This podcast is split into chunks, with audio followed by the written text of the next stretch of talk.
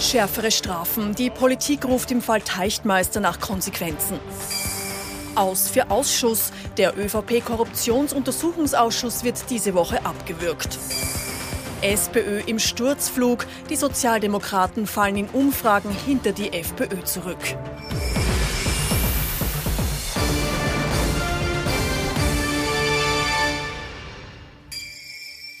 Ich freue mich, dass ich Sie heute Abend wieder begrüßen darf. Unser politischer Wochenrückblick am Sonntagabend mit dabei unser Politikexperte Thomas Hofer. Schönen guten Abend. Schönen guten Abend, Herr Knapp. Und unser Meinungsforscher Peter Eick. Auch Ihnen einen angenehmen Abend. Recht herzlich willkommen. Schönen guten Abend, hallo.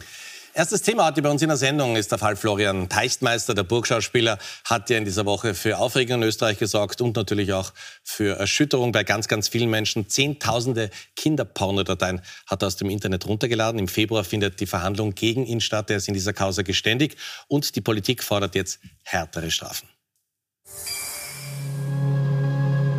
Es ist ein schockierender Fund, den die Ermittler bei einer Hausdurchsuchung bei Florian Teichtmeister machen. Der Schauspieler soll 58.000 Dateien mit pornografischer Darstellung Minderjähriger besessen haben und wird deshalb jetzt angeklagt. Kulturstaatssekretärin Andrea Mayer zeigt sich bestürzt. Wir wissen nicht, wer die vielen Opfer sind und wo die vielen Opfer sind.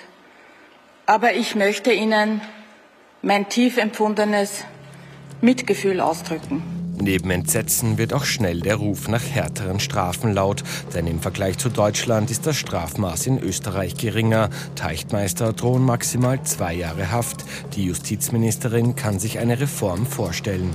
Härtere Strafen sind vielleicht ein Baustein, aber wir wissen auch von Expertinnen und Experten, es braucht vorbeugende Maßnahmen, weil die Justiz kommt nur dann zum Zug, wenn schon was passiert ist. Und wir müssen alles dran setzen und tatsächlich auch Geld in die Hand nehmen, damit nichts passiert. Noch deutlicher wird schließlich der Bundeskanzler. Die gegenwärtigen Strafrahmen für Kinderpornos kommen einer Verharmlosung von Kinderschändern gleich. Dies kann und darf einfach nicht so bleiben. Und das sieht auch die Opposition in ungewohnter Einigkeit mit der Bundesregierung so. Sowohl die SPÖ als auch die FPÖ und die NEOS fordern einhellig härtere Strafen. Jetzt diskutieren wir in der Sendung nicht über den Fall an sich, sondern über die innenpolitische Tangente. Ähm, alle Parteien einer Meinung, das ist eigentlich ganz, ganz selten. Das nahezu ja, das ist selten ja. und wie Sie sagen, ja. wir reden nicht über diese Abscheulichkeit einmal vom Grundsatz her, sondern über die politischen Konsequenzen. Äh, normalerweise, wie Sie richtig sagen, Herr Knapp, ist es so, äh, dass von einer Seite, nämlich eher rechts der Mitte, die Forderungen kommen zu Straferhöhungen, äh, zu härteren äh, Strafen klarerweise und das eher sozusagen links der Mitte relativiert wird und sagt, das allein hilft nicht. Es braucht vorbeugende Maßnahmen, andere flankierende Maßnahmen, wie es dann immer heißt. Das war in dem Fall anders und wahrscheinlich ist es wirklich das, was wir vorhin gesagt haben, einfach die Abscheulichkeit, die Dramatik dieser äh, Geschichte, dass da die Grünen einerseits sehr, sehr rasch auch in der Regierung ähm, das eins zu eins unterstützt haben äh, und eben auch, wir haben es gerade gesehen, auch von den Oppositionsparteien da eigentlich eine einhellige Meinung vorliegt.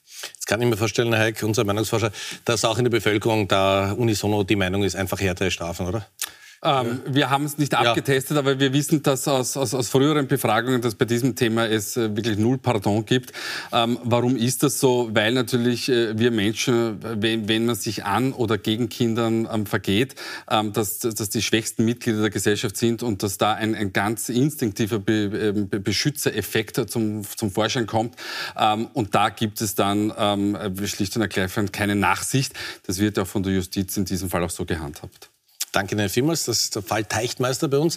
Wir kommen jetzt in unserer Sendung, in unserem politischen Wochenrückblick zu einem ganz anderen Thema, das uns aber natürlich auch massiv beschäftigt und beschäftigt hat. Sie erinnern sich, wie oft haben wir über den ÖVP-Korruptionsuntersuchungsausschuss hier in dieser Sendung diskutiert. Der hätte eigentlich weitergehen sollen. Da hätte sogar noch mal eine Befragung von Thomas Schmidt geben sollen. Aber wie gesagt, hätte, das hat alles nicht so, also hat alles in dieser Woche einfach gar nicht mehr stattgefunden. Man könnte einfach sagen, die Parteien haben das Ende des U-Ausschusses in dieser Woche so richtig versemmelt.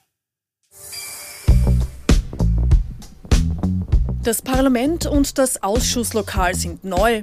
An den alten Grabenkämpfen hat sich aber nichts geändert.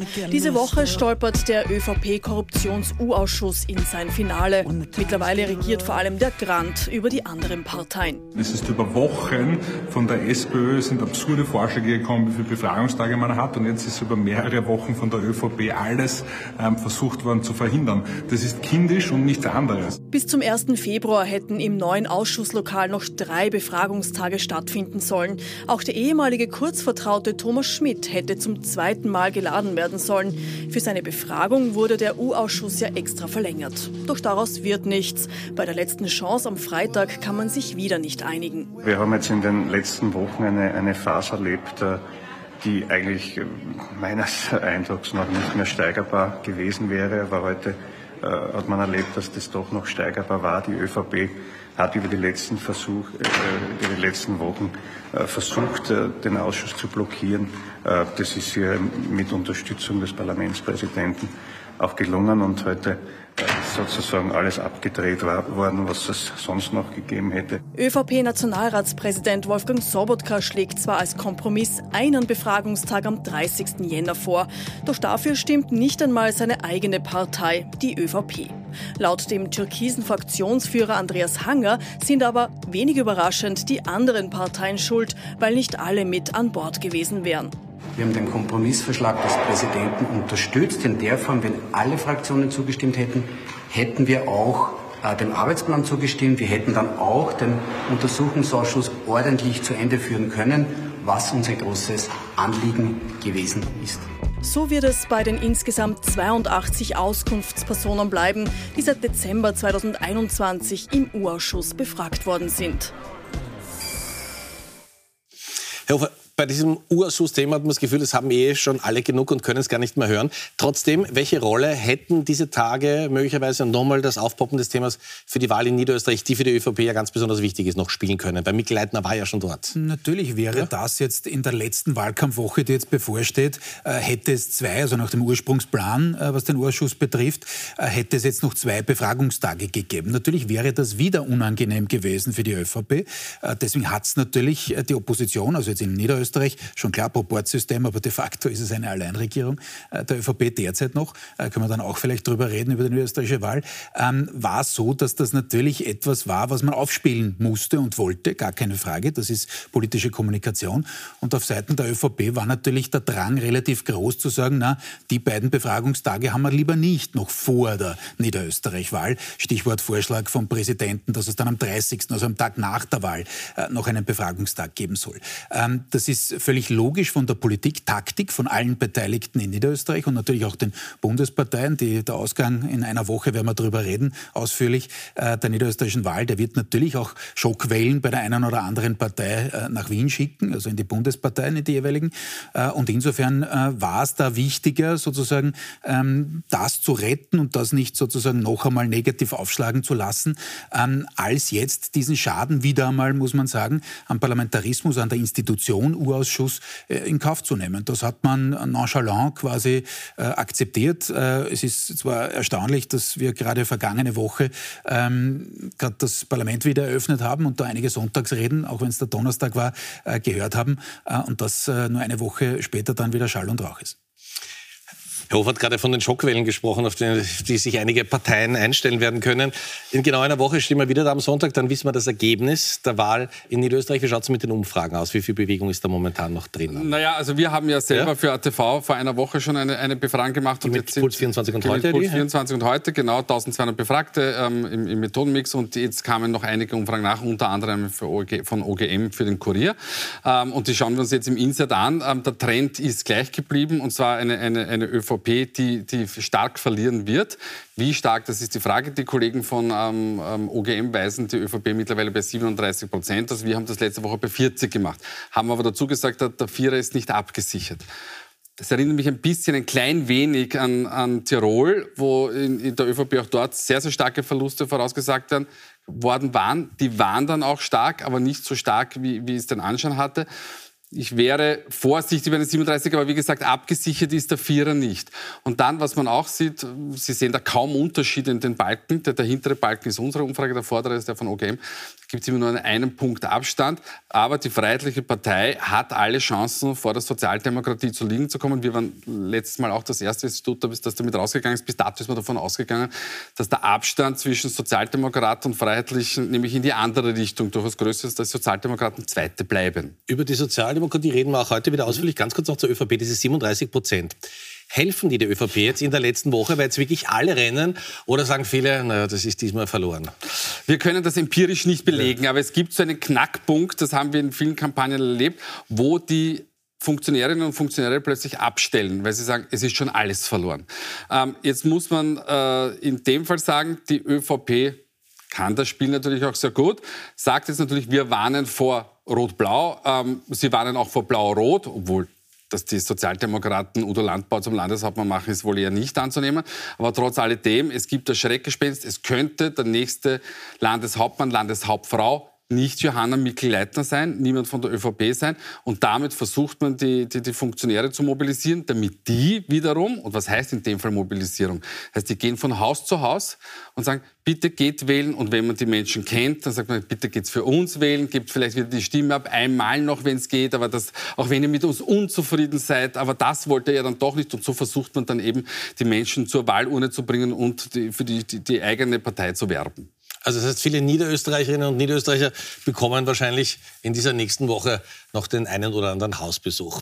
Wir haben gerade über die ÖVP geredet. Wir werden aber jetzt ausführlich über die SPÖ reden. So im momentanen Klimateuerung und so weiter und so weiter. Sollte man meinen, das ist eigentlich eine gmate Wiese für die Sozialdemokratie, ist es aber nicht. Laut Umfragen sogar Dritter in Niederösterreich. Ich habe den Satz schon öfter gesagt. Für die SPÖ läuft es wieder einmal nicht rund. Ich möchte Landeshauptmann von Niederösterreich werden und Sie auf Ihrem Weg und in einem besseren Leben in unserem Bundesland unterstützen und alles dafür tun. Vielen Dank. Franz Schnabel hat große Ziele. Geht es nach den aktuellen Umfragen, muss er aber schon froh sein, wenn er Zweiter wird. Eine Woche vor der Landtagswahl liegt die SPÖ Niederösterreich nämlich schon hinter der FPÖ auf dem dritten Platz. Bei den Roten macht sich Nervosität breit. Der Querschüssen nie abgeneigte burgenländische Landeshauptmann Hans-Peter Doskozil etwa gibt sich bei einer Klausur diese Woche bedeckt. Wenn man auf Rohdaten schaut, werden Rohdaten mitunter unterschiedlich interpretiert, aber ich glaube, jetzt brauchen wir eine Woche, eine Woche oder gut eine Woche vor der Wahl nicht darüber großartig spekulieren. In gut einer Woche werden wir gescheiter sein, darauf können wir das beurteilen. Rückendeckung und ein flammender Appell, den SPÖ-Spitzenkandidaten zu wählen, kommen dann am Samstag von der Parteichefin selbst. Pamela Rendi-Wagner heizt die Menge an. Alles Gute viel Erfolg für den 5. März. Ich stehe hinter euch, neben euch, ich renne mit euch, äh, vor euch. Na, vor dir gelingt mir nicht, Peter. Ein Marathonläufer an der Spitze, aber wir sind an deiner Seite. Alles Gute, Glück auf und Freundschaft. Randy Wagner ist da allerdings nicht in Niederösterreich und meint auch nicht Franz Schnabel, sondern sie ist in Villach und meint den Kärntner Landeshauptmann Peter Kaiser. Der will Anfang März wiedergewählt werden und hat auch die allerbesten Chancen darauf. Warum es bei den niederösterreichischen Genossen deutlich düsterer aussieht, will Kaiser lieber nicht kommentieren. Er gibt ihnen für die letzten Tage vor der Wahl aber noch eine Durchhalteparole mit. Sagen, wofür man steht und das dann hoffentlich auch tun können. Wir haben in der Sendung immer wieder über die SPÖ-Vorsitzende Pamela Rendi-Wagner gesprochen und viele Kommentatoren sagen auch immer, ihr fehlt ein bisschen das politische Gespür. Jetzt war sie in Villach und spricht über die Wahl in Kärnten, äh, die ja erst sehr viel später stattfindet. Man hat das Gefühl, sie meidet Niederösterreich. So ist es. Und also hat sie jetzt politisches Gespür. Ja, weil wir vorher ja? über die ÖVP geredet haben und äh, da gibt es mit ziemlicher Sicherheit Showquellen. Die Frage ist, wie groß werden sie, nicht? Und das eigentliche Ziel der ÖVP in Niederösterreich ist ja natürlich äh, nicht mehr das Halten der Landtagsmehrheit, das ist illusorisch mittlerweile, sondern das Halten der Regierungsmehrheit. Ja? Kollege Hayek hat es vorhin angesprochen mit diesem rot-blauen Gespenst, äh, dass man natürlich jetzt versuchen wird, in der letzten Woche noch einmal wieder zu beleben oder noch einmal aufzuladen. Äh, bei der SPÖ ist es sehr ähnlich. Da, glaube ich, wird es mindestens genauso große Querelen geben danach, wenn eben die Umfragen recht behalten äh, wenn die Freiheitlichen da vorbeiziehen in Niederösterreich an der Sozialdemokratie, dann ist das ein Desaster. Und zwar natürlich zuerst für die Bundesparteivorsitzende. Klar, den Spitzenkandidaten auch den Herrn Schnabel, der auch wieder mal einen, wie soll ich sagen, nicht gerade Oscar-reifen Wahlkampf geführt hat, ja, um es jetzt freundlich zu formulieren. Aber natürlich bleibt das dann an ihr hängen. Da kann der Doskozil ein, zwei, dreimal schon aufgetreten sein in Niederösterreich, ist das alles egal. Es wird natürlich die Diskussion um ihre Person wieder intensiv. Denn man darf eines nicht vergessen, Niederösterreich war für die Freiheitlichen immer ein unglaublich schwieriges Terrain. Der bisher historisch höchste Wert ähm, war rund 16 Prozent. Also wenn man da jetzt wirklich in Richtung deutlich über 20 zulegen kann, ähm, dann ist das nicht nur ein fulminanter Sieg für den Herrn Kickl und die Freiheitlichen, sondern eben auch ein Desaster für die SPÖ. Und das glaube ich schon, dass die Partei nachhaltig beschäftigen wird. Es wird diese eh schon offene Wunde, wer soll es denn machen das nächste Mal, Randy Wagner, Doskozil oder doch wer Dritter, äh, wird noch einmal an Dynamik äh, gewinnen. Aber Schnabel wird aus dem Rennen sein, ne? Äh, Schnabel wird wahrscheinlich nicht auf der Reservebank sitzen, das ist richtig. Ähm, wird man sehen, was da dann passiert. Und natürlich auch die Frage, äh, welche Koalitionen und wie, wie geht sich das aus? Äh, und was der Kollege Heik vorhin angetönt hat, äh, völlig, bin völlig bei ihm. Natürlich gibt es noch immer eine große Wahrscheinlichkeit, dass das in Händen der ÖVP bleibt, dieses Bundesland. Alles andere wäre auch, auch der Megagau für die, für die äh, ÖVP. Ähm, aber es ist auch aus dem Sinn schon relativ wahrscheinlich, weil die SPÖ sicherlich nicht einen Blauen zum Landeshauptmann machen kann und umgekehrt es auch schwierig ist, sich dazu machen zu lassen. Noch dazu vielleicht das Dritte. Ähm, das würde die Bundespartei zerreißen. Also das wäre jedenfalls ein, ein Szenario, das ganz schwer vorstellbar ist von der Realpolitik in der Sozialdemokratie. Es muss nicht sein, dass sich gleich danach was tut, aber diese Frage, ist Pamela Rendi-Wagner die richtige Kanzlerkandidatin, die ist natürlich virulent. Und sie hofft, weil Sie auf das angespielt haben, mit ihrem Auftritt natürlich, äh, dass dann bald über Kärnten geredet wird, denn da wird Peter Kaiser vielleicht auch ein paar Prozentpunkte verlieren. Aber dort ist man natürlich ähm, der Platzhirsch. Sie haben gerade, als wir über die ÖVP gesprochen haben, da wird es ganz, ganz viele Hausbesuche geben, äh, um noch ein paar Menschen zu bewegen. Was macht die SPÖ? Gibt es überhaupt noch ein Mittel in der momentanen Ausgangslage, ähm, danach an der FPÖ vorbeizuziehen? Oder ist das einfach mathematisch so weit weg? Nein, aber ein, ein, ein, Wahlkampf ist ja, ist ja keine Spielerei bei einer Karriere-Rennautobahn, wo ich, wo ich auf einen Knopf drücke und dann, dann fahre ich dahin. Ja? Sondern, ähm, ich habe das Gefühl, die SPÖ hat nicht einmal einen Knopf, auf den sie drücken könnte. Ja, das, das ist das Problem. Aber das Problem ist ja meist, meistens nicht dem Wahlkampf an sich geschuldet. In dem Fall vielleicht schon ein bisschen, weil das war ein sehr, auf, nennen wir es auffälliger Wahlkampf. Damit hat man zwar auf der einen Seite durchaus eine Bedingung eines Wahlkampfs erfüllt. Ob das in die richtige Richtung gegangen ist, wage ich vor der Hand kurz mal zu bezweifeln. Aber der Punkt ist ja, der Erfolg von, von Wahlen wird ja in der Legislaturperiode davor gelegt. Und da hat es einfach äh, die Sozialdemokratie ver, ver verabsäumt, ihre Themen und Punkte zu machen und dann insbesondere, haben wir letzte Woche schon hier besprochen, beim Thema Teuerung, Energie etc., hier noch einmal nachzulegen. Die Krux an der Sache ist natürlich auch die Proporzregierung in Niederösterreich, weil ab einem gewissen Prozentsatz ist jede Partei an der Regierung beteiligt.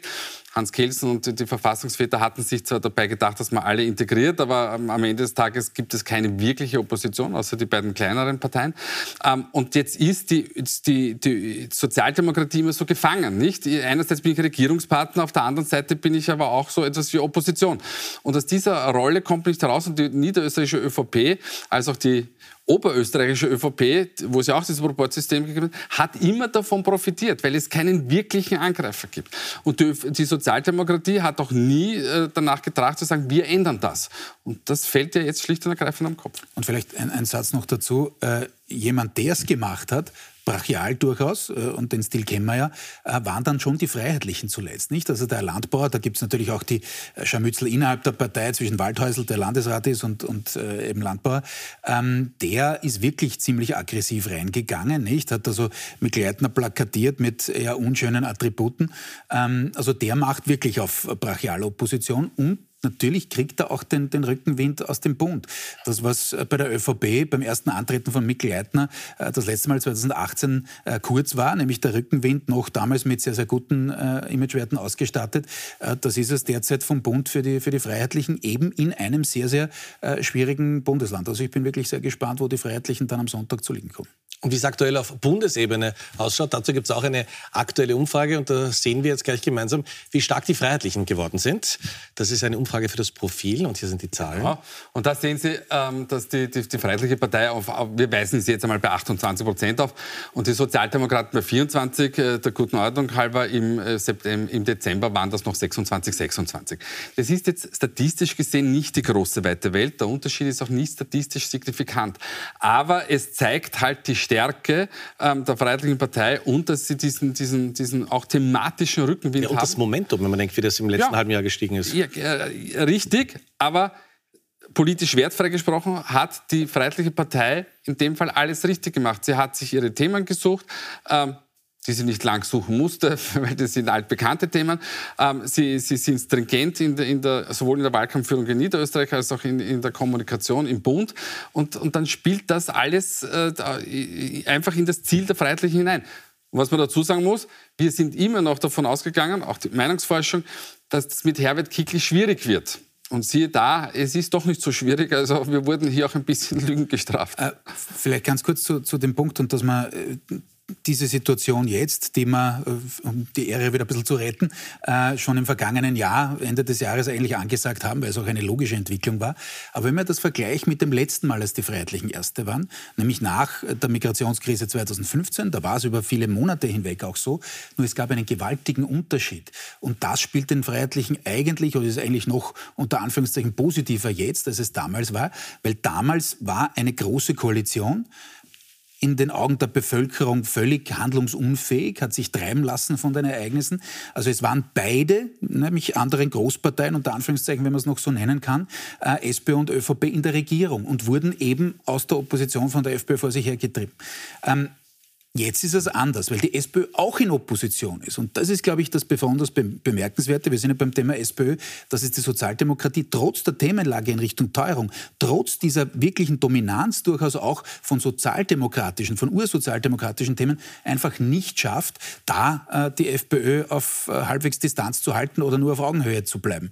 Ähm, das lässt tief blicken und zeigt einfach, wie, wie weit die, die, die Freiheitlichen derzeit sind. Und noch ein Zusatz, der, der das äh, Dilemma der, der, der, Sozialdemokratie versinnbildlicht. In der Kanzlerfrage hat sich jetzt Herbert Kickl um fünf Punkte vor, vor Randy Wagner positioniert ähm, oder ist zu liegen gekommen. Ich kann mich nicht erinnern, wann auf Bundesebene ein blauer Kandidat vor einem roten Kandidaten zu landen. Also nicht einmal Jörg Haider hat das geschafft. Ähm, Heinz-Christian Strache glaube ich auch nicht. Vielleicht findet man im Archiv es, aber ich kann mich nicht, nicht entsinnen. Ähm, und das zeigt auch, dass die Problematik bis zum gewissen Grad natürlich bei der Spitzenkandidatin liegt. Nur noch ein paar kleinere Zahlen, um das zu versinnbildlichen. Die ähm, ÖVP-Wähler würden bei der fiktiven Kanzlerfrage Nehammer zu 80 Prozent wählen. Die blauen blauen Wähler Kickel zu 78 Prozent und die roten Wähler und Wählerinnen nur zu 58 Prozent Randy Wagner. Und bis dato hat es immer geheißen, auch aus Wien, ähm, in der eigenen Wählerschaft ist Randy Wagner gesetzt und das dürfte jetzt kann sich auch wieder ändern natürlich, aber das dürfte jetzt vorher mal Sprünge bekommen haben. Ganz kurze Nachfrage noch, wenn wir uns überlegen, es ist ja gar nicht so lange her, 2019, das Ibiza-Video. Man muss sagen, Kickl hat eigentlich die FPÖ wieder mal, Knittelfeld davor, in Schutt und Asche übernommen. Und dann dauert das ein bisschen über zwei Jahre. Ist es nur das Handwerk oder was ist es? Äh, nein, es sind schon auch die äußeren Umstände. Also es haben schon die anderen auch versemmelt. Nicht? Das ist überhaupt das Prinzip der österreichischen Innenpolitik mittlerweile, äh, dass es einem dann gut geht, wenn es den anderen relativ gesehen nur deutlich schlechter als einem selber geht. Ja? Also das ist nichts nichts, was uns freuen soll. Ja, das ist ja defensiv, aber es ist die Wahrheit. Äh, und Herbert Kickl hatte natürlich schon ein Drehbuch parat für diese Situation.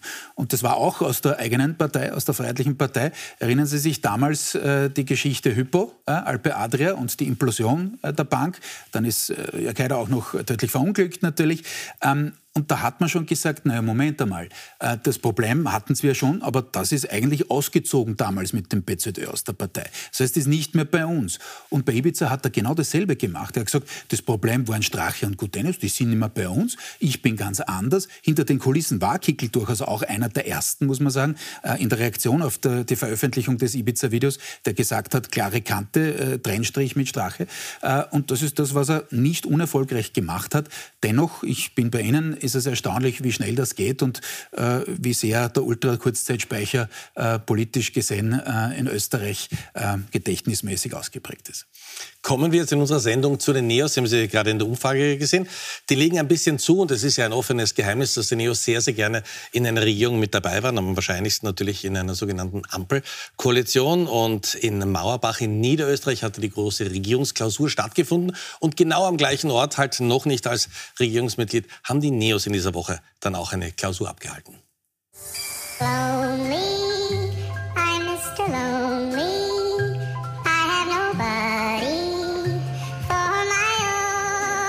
Letzte Woche heißt es noch draußen bleiben für die Neos. Nachdem sie den Sprung in die Bundesregierung nicht geschafft haben, dürfen sie auch nicht mit zu ihrer Klausur. Doch diese Woche machen die Neos einfach eine eigene, im selben Hotel in Mauerbach. Ich glaube, es ist ja kein, schönes, äh, kein schlechtes Zeichen und es ist sicherlich ein bisschen mehr Lebendigkeit gewesen hier in den letzten zwei Tagen. Neben der Ortsauswahl setzen die Neos bei ihrer Klausur auch inhaltlich auf altbewährtes statt innovatives. Und zwar ihr Kernthema Bildung mit dem Motto jedem Kind die Flügel heben. Inzwischen ein alter Hut. Schon im allerersten Interview mit ATV aktuell meint Neos-Gründer Matthias Strolz 2012. Wir wollen jedem äh, Schüler, jeder Schülerin das Flügel heben in Österreich. Die Neos steigen damit auch schnell auf, doch in den letzten Jahren kommen sie in den Umfragen kaum noch vom Fleck und schwanken meist zwischen 8 und 12 Prozent. Daran ändert auch das Umfragentief der Regierung nichts. Die NEOS-Chefin versucht im Im Fokus-Interview positiv zu bleiben. Wir profitieren ja. Sie dürfen nicht vergessen, wenn wir bei 11 Prozent in den Umfragen stehen und wir kommen das ist von 8. Ja, bei der, naja, aber das ist ja für eine kleine Partei ein ihres Wachstum. Also ich bin da extrem also damit demütig. Sind Sie damit sind Sie zufrieden? Oh, ich freue mich immer über mehr, weil es geht ja um Wirksamkeit. Genau die versuchen die Neos in den Landesregierungen in Salzburg und Wien zu entfalten. Auch in der Hauptstadt trifft man sich diese Woche zu einer Klausur, und zwar zum Thema Klima. Das in der rot-pinken Landesregierung dürfte nach den Streitigkeiten rund um den Wien-Energieskandal zumindest wieder besser werden. Wir haben heute eine sehr intensive Klausur hinter uns, wo wir nicht nur freundschaftlich und vertraut miteinander gearbeitet haben, sondern vor allem ambitioniert in die Zukunft geschaut haben. Eine Zukunft, in der die Neos auch auf Bundesebene gern eine größere Rolle spielen würden, um vielleicht auch einmal als Regierungspartner zu einer Klausur nach Mauerbach fahren zu können. Aber jetzt hat man das Gefühl, die Neos wollen. In Wien sind sie auch in Teil der Regierung, aber so wirklich soll es nicht klappen. Und vor allem die Variante, die ihnen recht wäre, nämlich äh, mit den Roten und den Grünen, das geht sich rechnerisch momentan einmal gar nicht aus. Also laut Umfrage vom Kollegen Eick geht sich nicht aus. Äh, das ist jetzt sicherlich noch nicht alle ja. Tage Abend, aber es wäre jedenfalls, wenn überhaupt knapp, äh, gar keine Frage. Ich glaube, die Neos und jetzt zu, zu dem Bildungsthema, ja. ich glaube schon, dass das ein, ein, ganz, ganz zentrales ist. Nur man hat es so emotional, so nachhaltig natürlich auch noch nicht aufladen können, wie das andere Themen sind. Äh, die natürlich auch durch äh, äußere Ereignisse noch einmal Schub bekommen haben. Und die Krux ist einerseits in Wien, ja, da ist man in der Landesregierung, das haben Sie richtig gesagt, das ist auch ein Vorzeigeprojekt, aber natürlich regnet es dort auch rein, nicht? Da gibt es ein paar Baustellen, gerade im Bildungsbereich und man konnte da jetzt nicht, ich habe es ehrlicherweise auch nicht erwartet, klarerweise ist das Ressort noch immer SPÖ dominiert auch, aber äh, man kommt da nicht richtig vom Fleck, man hat da jetzt nicht irgendwie einen Leuchtturm hinbauen können. Das war für die Neos schwieriger als für die Grünen, als die das erste Mal in, in, in Wien mitregiert haben. Damals noch ähm, Railferstraße als Projekt, 365 Euro Ticket etc. Da gab es zumindest Erinnerungsstücke, wo man gesagt hat, aha, da waren jetzt die Grünen am Werk. Äh, das ist bei den, bei den Neos äh, nicht geglückt bisher. Und das, was jedenfalls ein Problem ist, das verhindert, dass man noch mehr bekommt. Man steht ja nicht schlecht da, da hat Beate Meindl-Reisinger schon recht. Aber ich glaube, es ginge dann noch mehr, wenn man wieder einen wirtschaftspolitischen Kommunikator hat. Das sind schon Bürgerliche äh, jetzt nicht unbedingt bei der Partei, weil sie sagen, na gut, das war mir jetzt vielleicht ein bisschen zu links. Also da eine Art Doppelspitze zu installieren, wo man sagt, ein Teil deckt ganz stark diese Wirtschaftspolitik, die bei den Neos ja natürlich inhärent war bei der Parteigründung, äh, wieder stärker ab, glaubwürdig ab, ist ein, ein starker Kommunikator das wäre schon äh, äh, vielleicht ein, eine Möglichkeit, stärker in den ÖVP-Wählerbereich noch einzudringen. Es äh, gibt ja Gerüchte um eine Rückkehr von Sepp Schellhorn, äh, vielleicht ist auch wer anderer, aber das wäre sicherlich ein, ein Schritt, wie man, wie man eine noch bestehende Schwäche beheben kann. Wie schaut es denn aus? Gibt es den dringenden Wunsch, dass die Neos Teil der Regierung werden? Das haben Sie für uns abgefragt. Naja, den dringenden ja? Wunsch, so will ich es nicht äußern, aber ähm, es gibt immerhin knapp 40 Prozent der Bevölkerung, ähm, die sagen, ähm, sie hätten ja. Neos sehr gerne in der nächsten Regierung. Für Partei, die 11 Prozent doch ganz gut, oder? Ja, das ja. ist ausgezeichnet ähm, für, für, für, eine, für eine Kleinpartei. Das zeigt auch, ähm, also wir wissen zum Beispiel aus anderen Umfragen auch, dass äh, die äh, Menschen zu 45 Prozent sagen, die Neos sind für mich grundsätzlich wählbar. Ähm, es ist nur die Ausschöpfung nicht so gut. Also es bleiben dann halt nur 11 Prozent über, aber das ist ist bei liberalen Parteien quer in Europa so. Aber die Neos sind da sicher gut positioniert. Die ganze Geschichte hat nur einen kleinen Angelhaken. Nach der nächsten Wahl könnte es sein, dass, sechs, vielleicht sogar sieben Parteien auch im Parlament sitzen. Und dann könnte es mit der Dreierkoalition, in dem Fall mit, mit äh, also Pink, Grün und, und Rot, die auch dieser Tage von, von Hans-Peter Doskozil in, in, den, in den Medien ähm, als positiv hervorgehoben wurde, die könnte wackelig werden, mandatsmäßig. Und dementsprechend schön für die Neos, aber ob es sich ausgeht, ist eine andere Frage. Beate Meindl-Reisinger, momentan die Frontfrau bei den Neos. Aber ganz ehrlich, bei den Neos denken Sie doch an noch jemanden, genau an Matthias Strolz. Und der hat sich in dieser Woche auch mit einem Video zu Wort gemeldet. Kleines Heads-up für 2023. Liebe Grüße hier aus Goa. Vagador. War zehn Tage auf einem Deep Dive in Gujarat oben. Norden. Schüttel mich jetzt zurück in die Welt hier und bin total kreativ. All doors broken open. Open mind, open heart, open will. Über den Strolz Deep Dive werden wir gleich ausführlich reden und wie es Politikern nach dem Ausstieg geht. Wir machen eine kleine Pause und sind in wenigen Minuten wieder zurück. Bis gleich.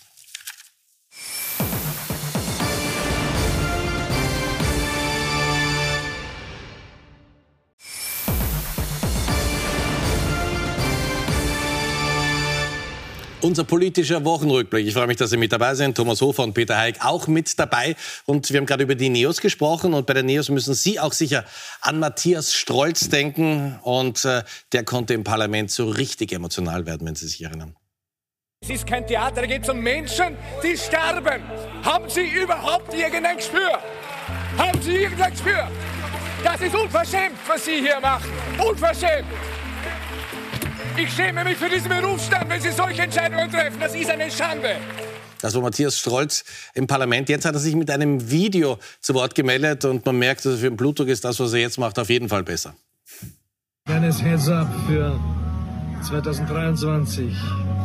Liebe Grüße hier aus Goa, Vagador.